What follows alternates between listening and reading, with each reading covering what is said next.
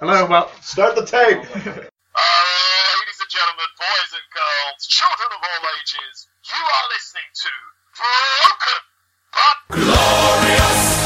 to Broken But Glorious. Hulk Hogan, Hollywood Hulkster, whatever they call you, I'm coming after you, you coward.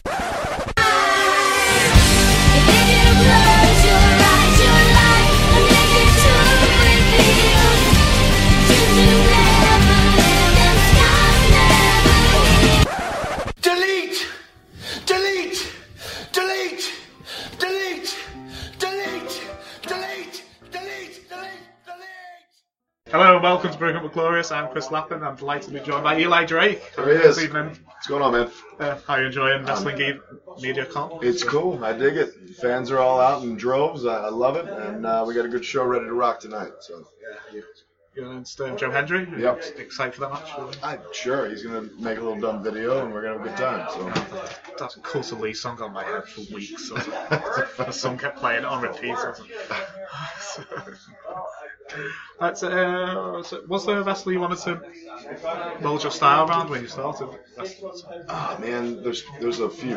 Um, I couldn't really narrow it down to one. I think I did actually. Big ask drink you. Of water. uh, I mean, it, it would have been Austin Rock, a little bit of Hogan, uh, just in little things. Uh, Jake the Snake. The Mount Rushmore uh, wrestling.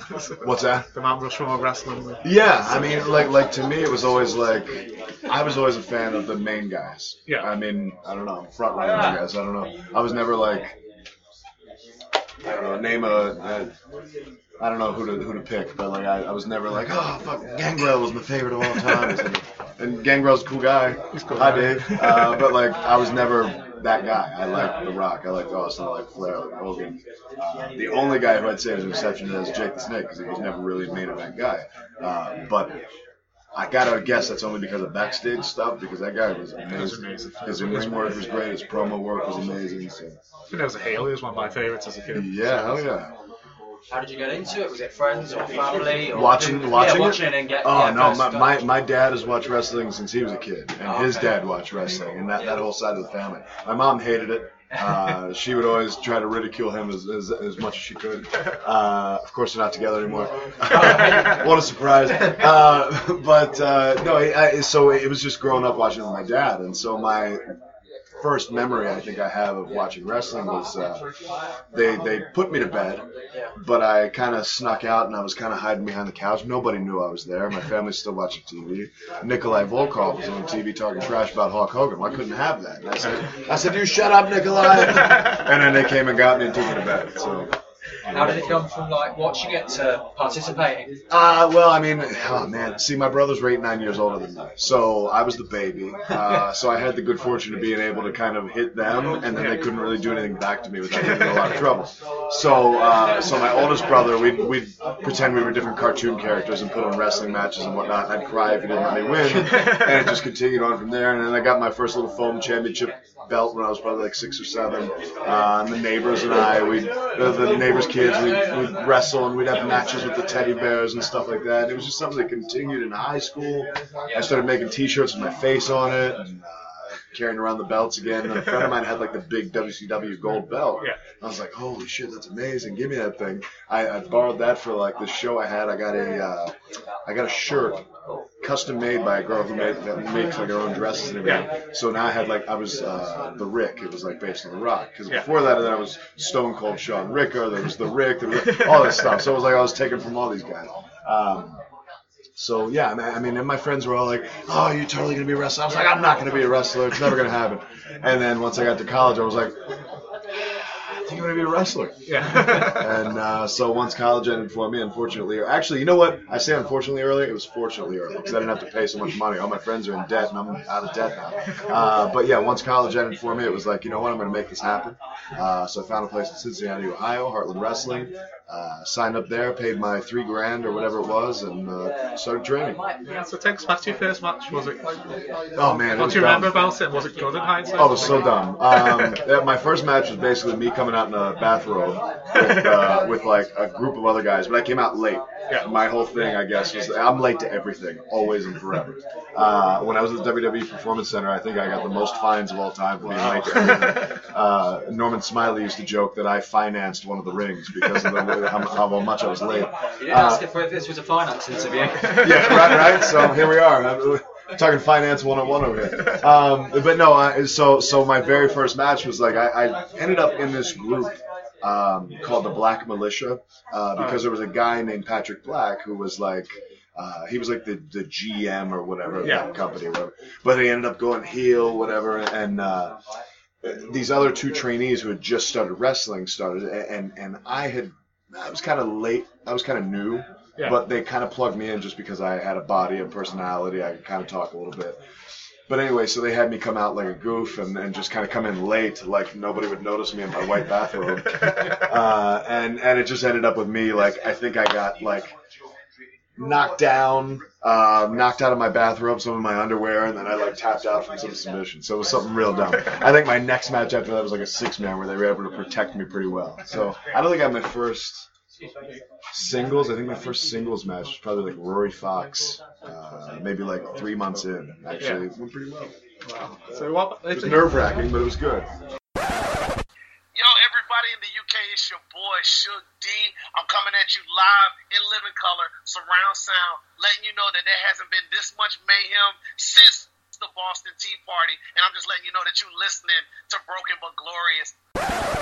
So if you could change anything about the indie scene at the moment, what would you change? About the indie scene? Yeah. Oh, man, you know, uh, the wrestling business is so different to me. There's so much I'd change. Um, well, sorry, I need a big drink of water because I'm about to talk a lot. Um, I've gone around so many different training schools and stuff like that, and there are so many guys who are just let into the training school. And I understand they need to make money, but it's like... I feel like there should be a test. Like, if, if you don't have an athletic bone in your body, you shouldn't be in the ring at all. Get the hell out. Like, it's crazy. No, nobody's going and being like, you know what? I'm going to go be an N B A player. And they've never played a day of basketball. It's, it's crazy. Um, Pay free ground you can go into it. Yeah, it's, it, it's crazy. I, I feel like it's a level of disrespect for the wrestling business that people with no coordination are just like, you know what? I'm going to go do this. And so what ends up happening is some of them end up making it through, and now we have like this this whole business is riddled with these tiny guys, um, and nobody really looks like an athlete. Nobody looks like they like nobody looks like they could kick the ass of half the guys in the crowd, which is weird to me because I grew up with like big, great like wrestlers who look like they rip your arms off and beat you with them, um, and and that's kind of I, I kind of miss that. What's up, Ed? I kind of miss that. Um, about the business. Um, now, again, it's probably healthier that everybody's not, you know, roided out of their minds and, you know, gigantic and whatnot, but at the same time, it's like, you look like an athlete, be coordinated, and if you don't, then why am I, why am I to believe that you're going to do shit? Aside from that, it's a lot of flippy, floppy stuff that I don't care for. I know everybody loves it. I had fucking ten super kicks to the head. How's that motherfucker get up? I'm sorry, can I even swear? I don't know. But, I mean, the, the, if I'm getting kicked in the head ten times, I should not realistically get up. Yeah. Just saying. It's killed the move, hasn't it? It's just what a day, one super kick. For real, that should be it. Like, that's realistic. Yeah. Like, I don't know if we're becoming superheroes in the minds of some people. I don't know. But anyway, beyond that, it, it, with all that that's happening, nobody's focusing on uh, characters, I don't feel like, to any great degree. Everybody's trying to get their cool moves in and this, that, but people are going to remember that stuff. They're going to remember, like, okay, fine, you'll remember Mick Foley falling off the top of the cage into an announcer table, but if somebody does a four fifty, whatever the hell, it's like, oh, that was great! What was that guy's name again? Because they didn't give me a reason to care about that no. guy. They didn't give me a reason to, they didn't tell me who that guy was. Um, and I think that's one of the things that's missing. I think, again, we're, we're getting very niche in our fandom uh, as far as uh, wrestling's concerned.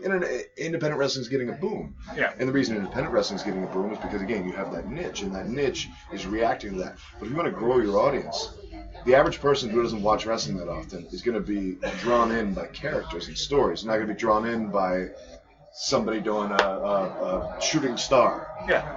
It's cool. They'll be like, oh, wow, that was neat. Okay. But who is that guy? What's what's his story? Well, they just had All In, and they had a match for everybody on that show, didn't they? So they had a women's match, and they had a comedy match, and they had a yeah. hardcore match, and they had...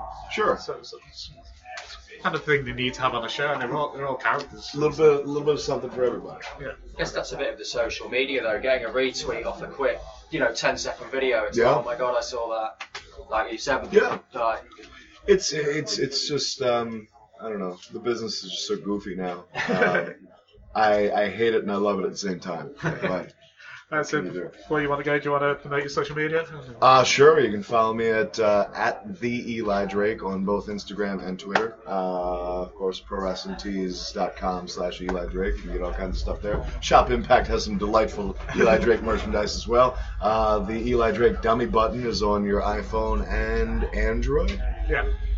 Oh, am I missing anything? Uh, no, I think that's it. Sure, I'll find it and put it in yeah. the description. so, right. so good luck with your match against uh, Joe Hendry. Appreciate that. Thank you, guys. You don't find it's under Sudan wrestlers are who aren't very uh, who aren't who haven't got an athletic bone. Well, I mean, yeah, I'm, I'm gonna let them know. All right. Thanks, guys. Well, thank you.